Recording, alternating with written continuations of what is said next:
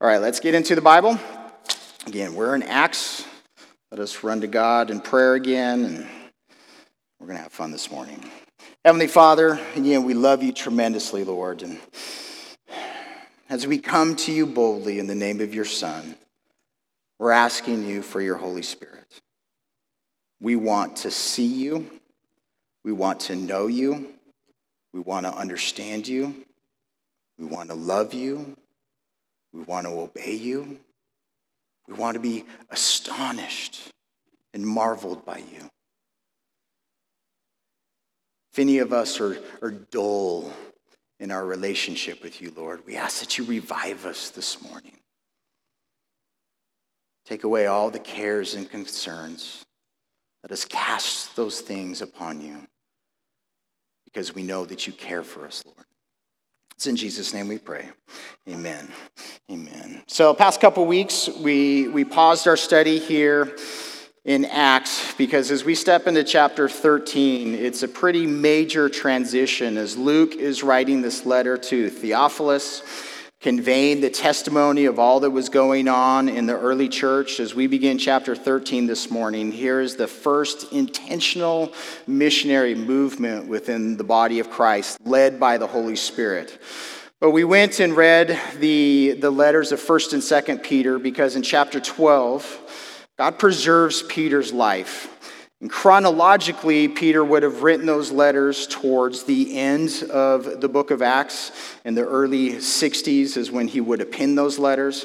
But I felt that it was important for us to stop because the, the content, the, the major character that is being followed in the first half definitely was following Peter. And now, as we step into these later chapters, the attention is turned to what God is doing in and through Paul. So, if you remember Paul, he is the one who showed up there at the end of chapter 7 when Stephen is martyred, when stones are thrown at his head. We have Saul was there consenting to his death in the beginning of chapter 8.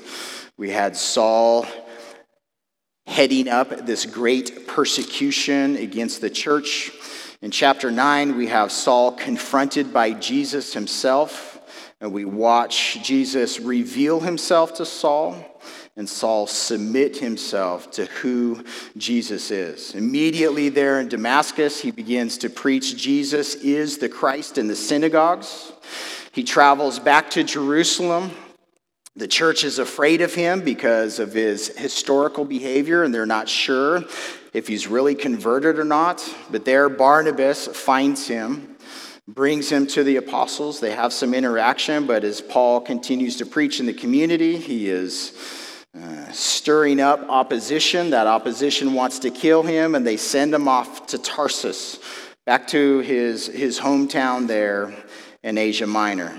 And then in the end of chapter 11, we see the gospel going into this, this area of Antioch. So, this is in modern day Syria. The church gets wind of what's going on there as people are turning to Jesus in faith. They send Barnabas there. Barnabas is encouraged and encouraging to the church. All these people are being added to the Lord. He thinks that he needs help. He sees that he needs help. He goes to Tarsus, finds Saul, and brings him back. At this time, there is a famine. So, this, uh, the famine that is going on in the area of the world, the Antioch church determines to send this gift, this ministry, this service to the church in Jerusalem. They send this gift by the hands of Barnabas and Saul as they travel. And that's sitting in the same time period as James is executed, as Peter was freed from prison. We'll watch Peter show up again in chapter 15, and then he disappears from this testimony in Acts. So, all this is going on at the same time. So, looking at the very last verse of chapter 12, we're told that Barnabas and Saul are returning from Jerusalem, so returning to Antioch when they had fulfilled their ministry. And they also took with them John, whose surname was Mark. Now remember, chapter 12, we were introduced to his mother Mary. This is the house that Peter is knocking on the door of, where the church is gathered together praying for Peter. Mary is John Mark's mother, so this is a relation to Barnabas. And as they go back, Barnabas is, Come on, John Mark, come with us. As we look at who John Mark is, this is uh, church history tells us that he is the one who penned the Gospel of Mark, which is believed to be t- Peter's testimony. But the end of, again, the Gospel of Mark is Jesus is being arrested. That young man who is running away, that has the sheet taken away from him, and the first streaker that we see in the Bible. That's John Mark. John Mark was a te- he was there, he lived through these events, he saw Jesus crucified, he saw him resurrected. They're central to the, the church there that's in Jerusalem.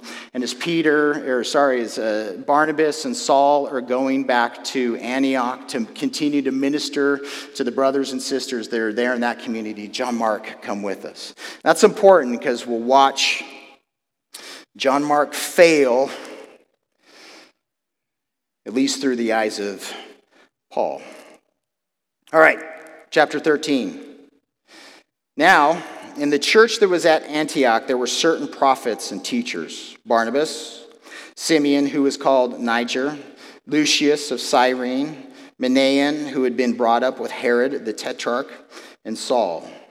As they ministered to the Lord and fasted, the Holy Spirit said, Now separate to me Barnabas and Saul, for the work to which I have called them. Then, having fasted and prayed, they laid hands on them and sent them away. This is a, this is a wonderful passage to sit in and meditate in. So, here we're given the testimony that in Antioch, right, this, this vibrant uh, revival that Jews and Gentiles are turning to faith in Jesus. Barnabas and Saul have been in this community for over a year, teaching, ministering. There are other prophets and teachers in this community. Simeon, he's called Niger, the, it's Latin for black. So the assumption is that he is of African descent. Earlier on in the testimony of uh, what was going on in, in uh, Antioch. Um, those of Cyprus and Cyrene, so this Lucius would have been there. So here these, these brothers from Africa who were there ministering in Antioch. Manaen, this, this guy, it's, we're told that he was raised with. He was the foster brother of Herod the Tetrarch. This is Herod Antipas that we talked about. So Herod Agrippa is the Herod in chapter 12. Herod Antipas, Herod the Tetrarch. This was Herod the Great's youngest son. He was the one who had John the Baptist beheaded. He was the one that was there presiding over Jesus at his trials. But the testimony of this group of men, they are serving the Lord. So, in whatever, whatever capacity, whether they're teaching, whether they're praying, whether they're worshiping, whether they're preaching in the community, the testimony that we get is their life is dedicated to, to serving God. Ultimately, in all of our actions and all of our behaviors, whether we sin, our sin is not really against human beings, our sin is against God. Or whether we serve, that service is really, it's, it's motivation and its uh, direction is not, the focal point is not on us as individuals. The focal point is on God and who He is and what He has done. He is the one that is motivating us, and He ultimately is the one who we are serving. They're ministering to the Lord. They're fasting. We're not told why they're fasting. Isaiah 58 is an awesome passage to sit in if you want to understanding what God's heart is concerning fasting. But in the midst of this prayer, Whether it's just these five or there's more involved, we're not told. We're not told how the Holy Spirit speaks. We're not told that um, the Holy Spirit spoke to Simeon and Simeon stands up as a prophet and says, The Holy Spirit has just given me these words concerning Barnabas and Saul. We're not given those specifics, but whatever the way that the Holy Spirit chose to speak, he spoke to them with clarity this idea of separation. Barnabas and Saul, they have already been separated to the Lord. They are already involved in serving the Lord. They are already participating in a vibrant community. The Holy Spirit is at work. And in the midst of this activity, the Holy Spirit is saying, Now separate to me for this specific work. Because the Holy Spirit, He has a plan, He has a purpose, He has a direction, and He is going to send these two men out.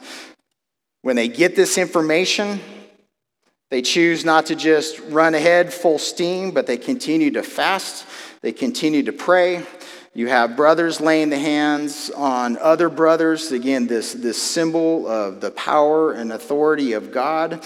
And it says that they sent them away. And this, this word for sent them away, it means that they were set free, they were released.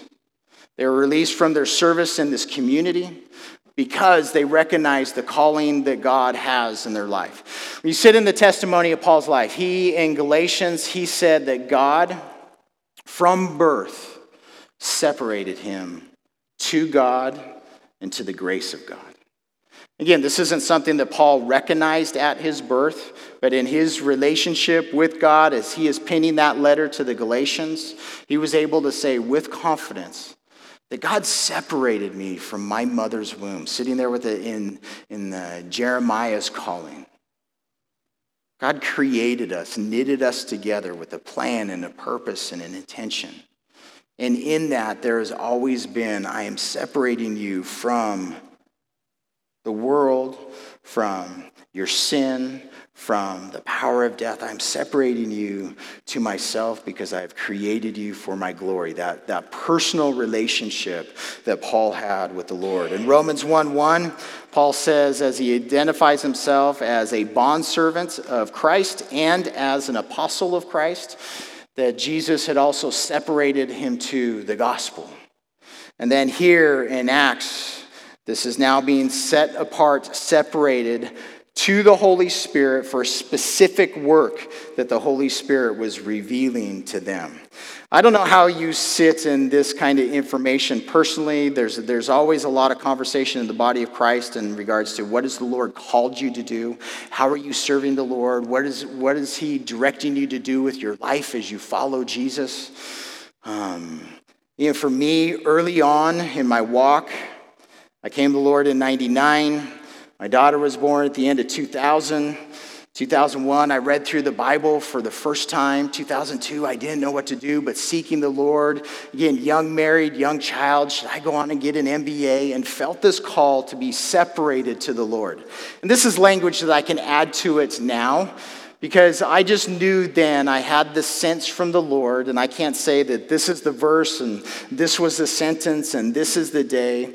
I just knew that the Lord was directing me to pursue Him fully and not to pursue a corporate ladder, not to pursue an education, but that as He led me, if He led me to the corporate world, that that's what He would have done. If not, then I was okay with it. But Blake, he was telling me to turn my attention fully to Him and be separated to Him, trusting that He will faithfully lead me day in and day out. My call, it further separated in 2005, where I was invited to come on to the staff there at the Calvary in Salt Lake.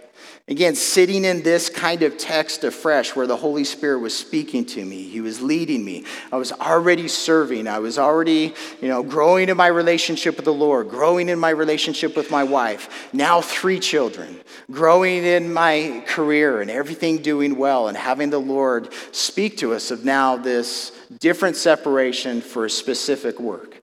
When I stepped into that role, I thought it was going to be for the rest of my life. And then Six years later, again, separate to me Blake and Julie for this specific work. We thought it was one thing, it ended up being something totally different. where God is continuing to speak to us and, and lead us, where He has separated us from birth. He has separated us further as we step into relationship with Him through His beautiful Son. As we walk down this path of life, there is further separation from the things of this world as we dedicate our minds and our hearts and our souls and our lives to a greater and greater degree as he leads us and matures us day in and day out. I think that this is it's a beautiful passage of the Holy Spirit not just speaking to an individual but speaking to two brothers that really love each other and to a greater community, this, this, this, I guarantee, a very intimate group of men that are praying together, they're fasting together, they're serving together. And in this group, as they're seeking the Lord, they hear that voice of God separate to me Barnabas, Barnabas and Saul for the work to which I have called them. And we don't get any idea that Barnabas and Saul have a clue what the Holy Spirit is asking them to do my assumption, reading in between the lines, I think that they do have a clue. But this idea that, yes, this church is commissioning them and sending them, recognizing the call of God on their life, but really they're setting them free from the service in which they were already engaged to the service that the Lord was now calling them to, which I think is beautiful because in the body of Christ, often we want to hold on to things, we want to hold on to people, we want to hold on to ministries and programs rather than having an open hand and saying to the Holy Spirit, whatever you want us to do. If this is what you've laid in our hand, we're asking that you would give us your power and your ability, your understanding, your knowledge to faithfully walk out your calling. But if you choose to take that program, that service out of the hand, it's free, Lord. Take it and direct us what to do next. So, verse 4, we watch them as the church is sending them, dispatching them. Ultimately, they're being sent by the Holy Spirit. It says they go down to Seleucia. So Antioch is on the Orontes River there in Syria. They travel to the Mediterranean. It's not too far, but this is the port city for Antioch. They get on a boat. They sail to Cyprus, about 100 miles due west. When they arrive, they come to the city in Salamis. It's on the east of uh, this island that's in the Mediterranean of Cyprus. It looks like a swordfish. This real, anyways. Salamis is on the east side. They, they, it says that they preach, they proclaim the word of God in the synagogue of the Jews. They also had John as their assistant. So in this calling, Barnabas, you can tell he's encouraging his nephew to, to come along with them. This idea of him being a helper, an under rower to the work that God is doing. We don't get any testimony in regards to the response to the word of God in Salamis. In verse 6, it says, When they had gone through the island all the way to Paphos, which is on the west side, uh, they've gone, they've traversed through the whole island. We have no testimony of what occurred, but now as he's in Paphos, we get this testimony. It says they found a certain sorcerer, a magi, a wise man is a false prophet, a Jew whose name was Bar Jesus, which means son of Jesus, son of Joshua, who was with the proconsul Sergius Paulus, an intelligent man. This man called for Barnabas and Saul and sought to hear the word of God. But Elymas, the sorcerer, for so his name is translated, withstood them, seeking to turn the proconsul away from the faith. Then Saul, who was called Paul, filled with the Holy Spirit, looked intently at him and said, O full of deceit and all fraud, you son of the devil, you enemy of all righteousness. Will you not cease perverting the straight ways of the Lord? And now indeed the hand of the Lord is upon you, and you shall be blind, not seeing the sun for a time. And immediately a dark mist fell on him, and he went around seeking someone to lead him by the hand. Then the proconsul believed, and he saw what had been done. When he saw what had been done, being astonished at the teaching of the Lord. So here Luke is giving us this testimony as Barnabas and Saul and Mark come into this community. They've gone into the synagogue. They are teaching the word of God. They are proclaiming and preaching the gospel. It's come to the attention of the governor of the land. So, the highest Roman official in the land. And he's identified as an intelligent man, as a wise man, which I find is interesting because in Corinthians, Paul tells us there's not many wise, not many intelligent individuals um, humble themselves in their intelligence, in their IQ before the Almighty God. And it's not because God doesn't call them. Again, it's usually this, this idea of pride and intelligence, and you got to show me all the different levels of proof before I will believe, rather than clearly there is a God. God, show me who you are and submitting to that. But here, this intelligent man calls for them to come and hear. And this, this, this false prophet, and uh, I'm not going to sit in all that language because we just did last week in uh, 2 Peter, regards to the heart of a false prophet, this man, it says that he is opposing Saul uh, and Paul's words, Barnabas's words. He is seeking to pervert and to twist this man, Sergius Paulus, away from the faith in Jesus Christ. And this is a, when he sits in Paul's language, when was the last time you ever called somebody the son of a devil? to anybody's face? this is, this is, I mean, is that, a, would we identify that as okay language to use to another human being? Oh, full of all deceit, all cunning and wickedness, you son of the devil, you enemy of righteousness. We may think those words, we may say those words behind closed doors in private conversation. But why are these, these very, very strong words of rebuke coming out of the apostles Paul's mouth to this individual who's been blinded by his sin? Blinded by his sorcery, blinded by his own intelligence. Elymas, that name in Arabic means wise. And he's a counselor to a very wise and intelligent man, a religious counselor.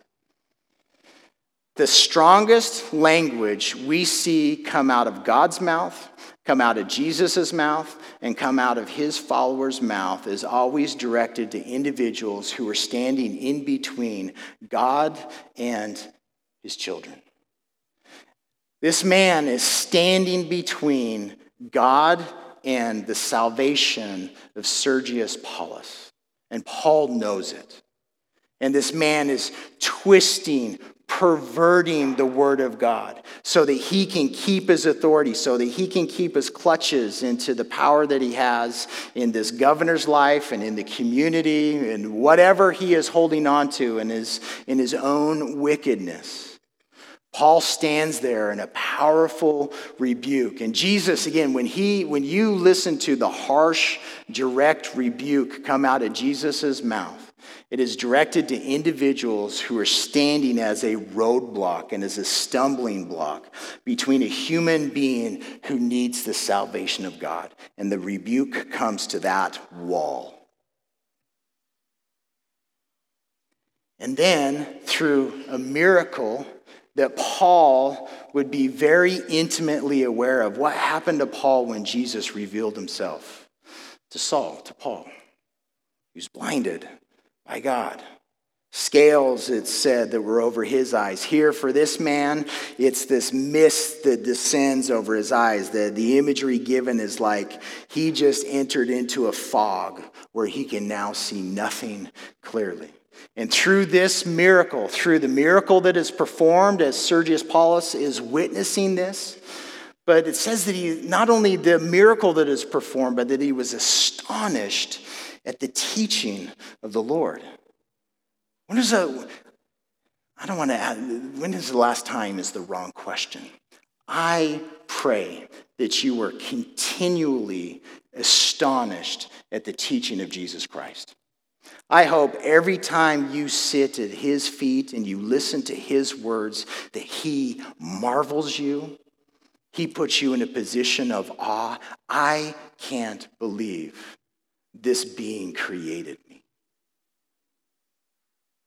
The adult study was talking about the crucifixion of Christ this morning, the three hours of darkness. What was it for our God to become like us and to have the sin, my sins, your sins, the sin of all humanity placed upon him? It says that he became sin for us. The God who is defined as light took on this darkness, took on this sin, and died for it, sacrificed himself for it perfectly. And the testimony of the truth of that is his resurrection. Wow. And this man is sitting in the, in the information, the, the gospel being conveyed to him that whoever comes to the God who created the heavens and the earth through his son, through the name of Jesus, has that forgiveness of sins, has eternal life forever. Astonished at God's teaching. How, how do you, how would you sit in this man? Who knows he's a, he's a high Roman official? Can you imagine what sins this man has been actively participating in in his entire life, his entire professional career? Who did he have to sin all over to be in this position as governor. And he is now sitting in this astonishment at the teaching of who Jesus Christ is. Love it. Verse 13 Now, when Paul and his party set sail from Paphos, they came to Perga. So, this is due north. So, off of the island, they go due north. They're now in modern day Turkey. They're in a port town, Perga in Pamphylia. And then it says we have John, he departs from them and he returned to Jerusalem. And the word departing there literally means that he withdrew. It just doesn't mean that he went away, but that he deserted them. So in chapter 15, um, chapter 15, there's going to be a division between Paul and Barnabas. Barnabas is determined to take John Mark back with them. Paul insisted no because he departed from them here. He had not gone on with them to the work. The contention was so sharp between Paul and Barnabas that they go their separate ways because of whatever John did here. We're not told why. We're not told that he's homesick. We're not told that he's afraid. We're not told he was just too young and too immature. He's not prepared. He's not ready.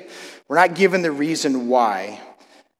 But Paul, as he's sitting in the emotion of this event, he is seeing it through the eyes of John just abandoned us in the work in which God had called us to. He came along as a helper, he came along to assist, and now he's abandoning the role that he set his hand to. And that is very bothersome to Paul, where we see later on Barnabas sits in a lot more mercy. We do praise the Lord. At the end of Paul's life in 2 Timothy 4, we see Paul call for Mark to come to him um, because he's useful to him. So there is definitely a future restoration that happens. Verse 14 But when they had departed from Perga, so they start marching north, they come to another Antioch. This is Antioch in Pisidia. And they went into the synagogue on the Sabbath day and they sat down. And after the reading of the law, so the books of Moses and the prophets, the rulers of the synagogue sent to them, saying, Men and brethren, if you have any word of exhortation, any word of comfort for the people, speak on, say on, speak. We're not going to, um, we're going to go through Paul's sermon here pretty quickly. I would invite you that if this is new material for you, or if you just want a solid reminder of all the different things that he brings up, this is an awesome message to sit in and to meditate in. So Paul stands up, he motions with his hands Men of Israel, and you who fear God, listen. You've given me the command to speak, now I'm giving you the command to listen. The God of this people, Israel, chose our fathers, Abraham, Isaac, Jacob, and exalted the people when they dwelt as strangers in the land of Egypt, when they sojourned in the land of Egypt. This is uh, now the book of Exodus. And with an uplifted, a tall and powerful arm, he brought them out of it. Now, for a time of about 40 years, he put up with their ways in the wilderness. Time of testing, a time of rebellion. Literally, he endured with their ways in the wilderness. Verse 19, and when he had destroyed seven nations in the land of Canaan, See those in Deuteronomy 7. He distributed their land to them by allotment. Book of Joshua. Verse 20. After that, he gave them judges, the book of Judges, for about 450 years until Samuel the prophet. Now, stepping into 1 Samuel. And afterward, they asked for a king. So God gave them Saul, the son of Kish, a man of the tribe of Benjamin, for 40 years.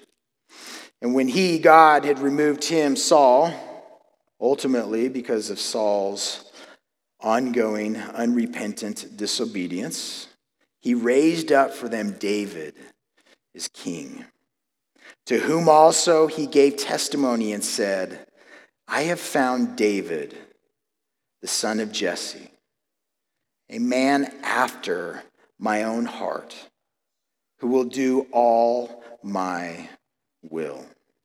From this man's seed, from this man's descendants, according to the promise, God raised up for Israel a Savior, Jesus.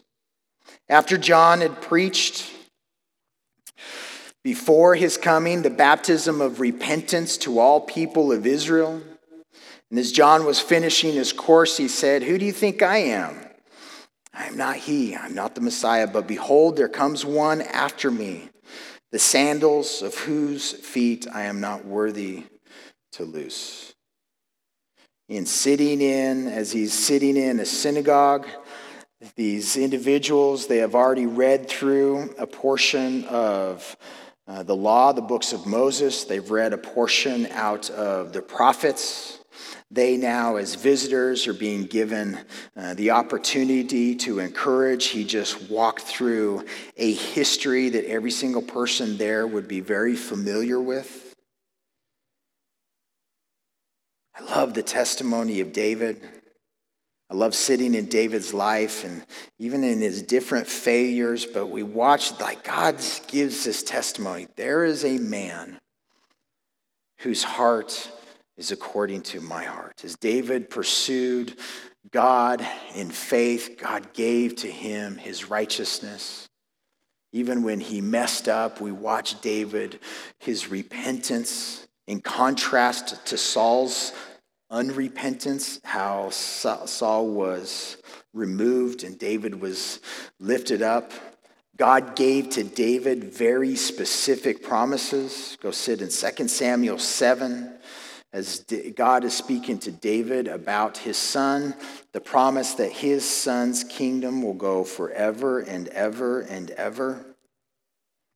Verse 26, he continues Men and brethren, sons of the family of Abraham, and those among you who fear God, Gentile converts to Judaism in the group, to you, the word of this salvation has been sent. For those who dwell in Jerusalem and the rulers, because they did not know him, they were ignorant to him, nor even the voices of the prophets, which are read every Sabbath. They were just read before these individuals. They have fulfilled them in condemning him.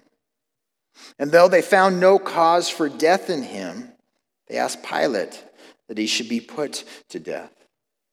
Now, when they had fulfilled all that was written concerning him, they took him down from the tree and laid him in a tomb. But God raised him from the dead. He was seen for many days, so for those 40 days, by those who came up with him from Galilee to Jerusalem. Eyewitnesses, those who saw him die those who saw him alive again, those who touched him, those who ate with him, those who listened to him, those who watched him ascend into heaven. These are his witnesses to the people. And we declare to you glad tidings. Literally, we declare the gospel to you. That promise, which was made to the fathers, God has fulfilled this for us, their children, in that he raised up Jesus, as is also written in the second psalm You are my son.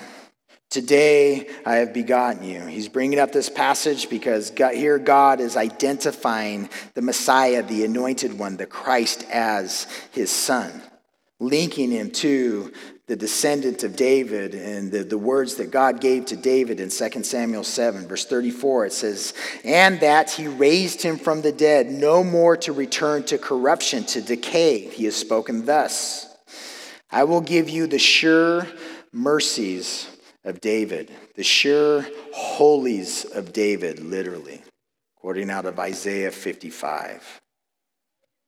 Therefore, he says in another psalm, You will not allow, you will not give your Holy One, your Messiah, your Christ to see corruption, to see decay. And the logic for David, after he had served his own generation by the will, by the plan and the purpose of God, he fell asleep. He died. He was buried with his fathers. His body saw corruption and decay. But he, Jesus, whom God raised up, saw no corruption. And here's the thrust. Therefore, this is the imperative let it be known to you, brethren, that through this man is preached to you, is announced to you the forgiveness of sins. And by him, everyone who believes is justified, declared right and righteous, declared free from sin as though you had never sinned. Astonishing words. From all things which you could not be justified by the law of Moses. Beware, therefore, lest what has been spoken in the prophets come upon you. Quotes out of Habakkuk Behold, you despisers, marvel and, pre- and perish. For I work a work in your days, a work which by you will no means believe, though one were to declare it to you. And you see that often in the Old Testament. We see it coming out of Jesus' mouth. Also, that warning not to be dull in hearing. You hear the words, you hear the testimony about Jesus, you sit in the, the reading and you read it yourself, the Old Testament and the New Testament. Don't be a despiser. Don't be one who hears only, but will by no means believe, but be in the position of rejecting. Verse 42, the results of this message. So when the Jews went out of the synagogue, the Gentiles, listen to this, they begged, they encouraged that these words might be preached, might be spoken to them again the next Sabbath. Now, when the congregation had broken up, many of the Jews and devout proselytes, they followed Paul and Barnabas, who speaking to them, persuaded, convinced them to continue, listen to this, to continue in the grace of God. On the next Sabbath, almost the whole city came together to hear the word of God. But when the Jews saw the multitudes, they were filled with envy and contradicting, speaking against, and blaspheming, slandering. They opposed the things spoken by Paul. Then Paul and Barnabas says that they grew bold. They spoke freely and said, It was necessary that the word of God should be spoken to you first. But since you push it aside, since you reject it, Listen to this too. And you judge yourselves unworthy of everlasting life. Behold, return to the Gentiles, for so the Lord has commanded us. Born out of Isaiah, I have set you as a light to the Gentiles, that you should be for salvation to the ends of the earth. Now, when the Gentiles heard this, they were glad and glorified the word of the Lord. And as many as had been anointed to eternal life, sorry, appointed to eternal life, believed. And the word of the Lord was being spread, it was being carried throughout all the region. But the Jews, they stirred up, they agitated the devout and prominent women and the chief men of the city. They raised up persecution against Paul and Barnabas, and they expelled them. They drove them out for the region, but they shook off the dust from their feet against them and came to Iconium. And the disciples were filled with joy and with the Holy Spirit. Wanted to get all of this in context because I feel that there, there's a few important ideas to really that, that I sit in in the pull outs of the testimony of this. As we back up a little bit to when they were sitting on the island of Cyprus, and this intelligent man, Sergius Paulus, he, he asks for these men to come and share the word of God. And I want to ask you this question When is the last time you had another human being come to you in astonishment and excitement and ask, Would you tell me about Jesus? Would you, would you open up to me and explain this passage to me? Help me to understand. I've heard what's being said over here. I've heard this person say this. I've been going to this congregation. I've heard this. I heard, I heard this on TV. I saw this on the internet.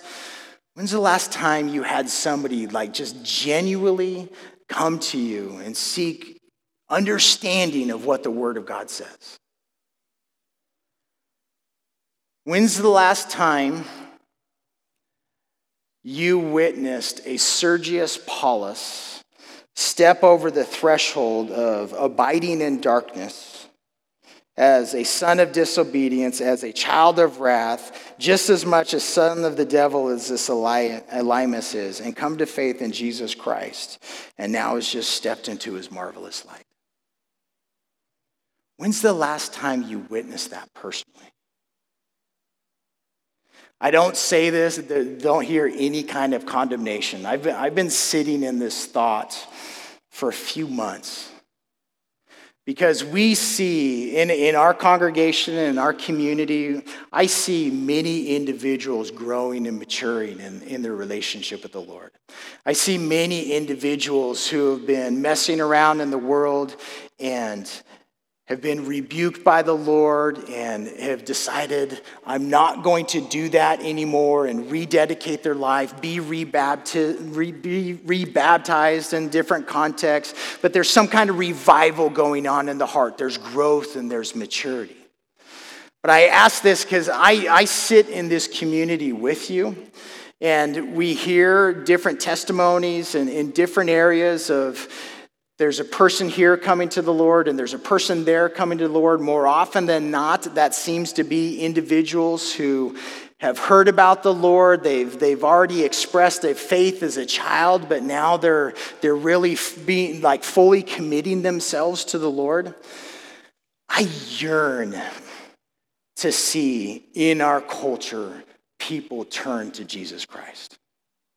Intelligent people, unwise people, People have heard the name of Jesus their entire life. People have never heard about Jesus. We live in a community with a lot of immigrants. There are a lot of Muslims who move here from different countries. There are a lot of Hindu people who move here from other countries where they have a different religion, they have different gods. And my, my personal prayer is God, Show us, show me individually, show us as a congregation. Give to us the ability, give to us the words, give to us the eyes, give to us the opportunities. And I don't, I don't care how it happens, but we're asking the Holy Spirit, God, would you please separate us in our context to the work of evangelism in our culture? Give to us that power and that ability, Lord, in, in, in whatever it looks like to proclaim your astonishing truths. And I see that happen a lot. The discouragement that I sit in personally, the like the, the um, that I feel as we live in this culture is people who have all of Jesus that they want. I love being around individuals like Sergius Paulus who say, Tell me more. Let's open the Word of God together. Let's study. Let's sharpen one another. I, I want to know more about God. I want to experience Him more. I want to understand Him more. I want to be conformed into His image. I want to just be filled with the wonder of His grace and His love. I can't wait to see him face to face. Being around you and many of you in this room and in our congregation, I love it. I love gathering around on Wednesday nights or yesterday, just getting around the table with people who love Jesus and want nothing more than to step into his presence and see him for all eternity. I love it. When we get outside of this building, when I interact with, with just the general culture most people, when you start talking about Jesus, it's, eh. You know, I, I go to church when I feel like it, you know. I, I read devotion when I feel like it. It's just, we live in a culture where the things of God are really been successfully choked out by all different cares, all different pressures, by false gods, by the deceit of the devil, by false prophets who are twisting the word of God. I just read an article yesterday of a televangelist trying to sell some kind of silver potion health thing that's going to cure you from coronavirus. Wow! Like, you want to stand in rebuke of somebody, you son of the devil? You're going to milk people for money in the name of Jesus? this is where it's our God. Help me to stay gentle. Rebuke those, Lord, who abuse you, who abuse your people. Send us, Lord, into the homes and the places where we can shine you brightly, where we can be a true witness according to the power that you've given us, Jesus. Help us to, to love you, to know you, to understand you, just in, in our relationship with you, but at the same time, God, I'm begging that you would use each one of us to share the, God, the gospel boldly with whoever's willing to listen. Join me in that prayer. I'll join you in that prayer. God, we're here in this community. Show us how to reach this community.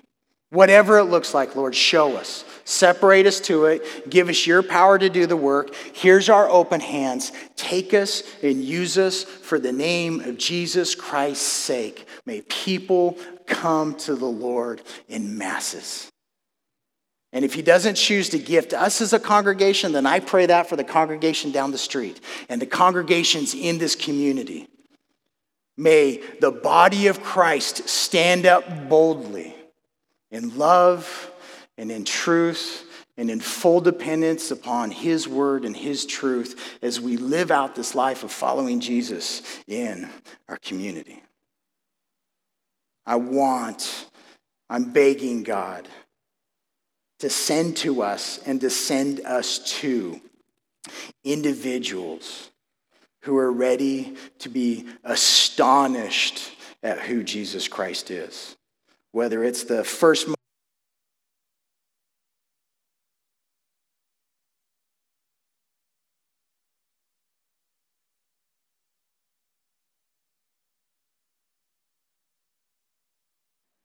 And I'm back.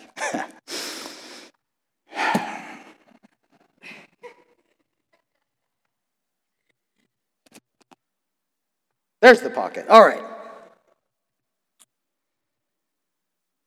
It's the same opportunity that we watch God give to Paul as they show up in this environment of people who believe in the true and living God. They've opened up God's word, they've opened up his truth. They have been doing this their entire lives. And now the Holy Spirit gave to Paul the opportunity to share the gospel in that context. He sent him to Cyprus, moved in this man specifically to invite them in. He sends them to this community in Antioch where they're sitting in the synagogue and just gives them free access to proclaim Jesus Christ to the Jews and to the God-fearers in the context, talking about an open door of opportunity. And I love, again, I love the response where you have some people that are responding with envy Again, people, there's the, the religious heart, the legalistic heart can respond to the proclamation and the success of the gospel in, in other contexts in all different weird ways. But here we're told the Gentiles of this community, those were, the, they, they begged, come next week. Tell us next week. And you can, can you imagine for a week's period of time the excitement about what they've just heard in regards to who Jesus is. They're hearing it for the first time, but this is another begging that I have of God for my own soul is I, I get wearied in this culture. I get wearied by the tasks of the world. I get wearied by the narrative of the world.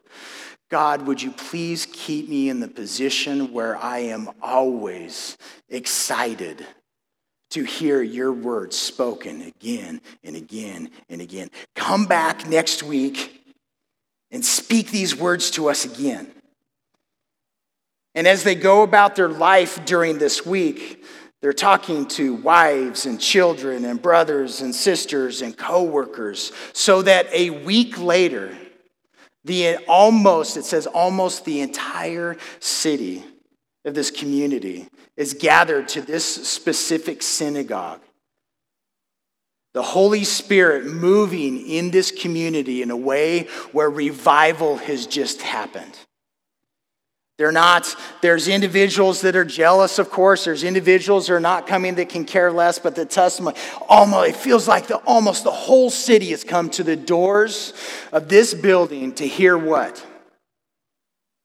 To hear Paul the great orator preach Tell me about Jesus. Tell me about this God that made me. Tell me about this God that died for me. I know that I'm unclean. I know that I'm dark. I know that I dwell amongst people that live in darkness. Tell me about life. Tell me that there's, that there's hope at death. What happens when we die? Tell me that I'm forgiven. Tell me that I'm clean. Tell me about his promises. Tell me what he did. Tell me what he taught. Tell me. Tell me again. Tell me again. God, don't let my heart get bored. God, don't let me ever forget about your wonderful promises. You dwell in me? I no longer have spots or blemish. I'm no longer dark, but I am light. Holy, holy, holy are you, God. And you've made me holy like you. There's coming a day when you come to get us, we are going to see you as you are. Oh my God. Don't ever let that become boring. Brothers and sisters, we can we uh, persuade one another as often as we gather together. Continue in God's grace. And this last, this last couple paragraphs, over and over again, it's talking about the Word of God. They came together to hear the Word of God. The Word of God was proclaimed to them. They are glorifying the word of God that has been preached into their life. And even in the midst of this opposition that they're receiving from the envious, even though they are being driven out of this community that the Holy Spirit brought them to and brought about incredible revival in, it says that Paul and Barnabas, the disciples here, they are walking away filled with joy and with the Holy Spirit, even as they are being rejected and kicked out of this community. We'll step into chapter 14 next week, but like final thought to just uh, kind of weird final thought, but who was left behind on Cyprus? Who was left behind at Antioch and Pisidia? They had just a brief moment to hear truth and to hear about who Jesus is. And that concern about those brief moments, that drives Paul and Barnabas to go back to these communities, to see how they're doing with the Lord, to not just notch their belts for we have these conversions, right? But to really be invested in other human beings' lives. How are you doing with Jesus? Continue in his grace. So, Father, again, we love you tremendously and we give you thanks for the testimony of your word. Lord, I give you thanks for, for people like Sergius Paulus, Lord. And I, I can step into the man's heart. I remember what it was like to be astonished at hearing your gospel for the first time. I remember what it was like to be astonished to hear about your gospel again this morning, Lord. You astonish us. You cause us to awe and to just be filled with wonder in you. We are asking you in humility, would you give to us, Lord, the opportunity and the power, the words, the heart, the eyes, the service, whatever it looks like, Lord, would you grant to us individually and as a congregation the privilege to boldly proclaim glad tidings, good news, the incredible gospel that our God has provided us life eternally. Thank you, Lord. I'm asking for all of us, Lord, that you would enable us to continue in your beautiful grace.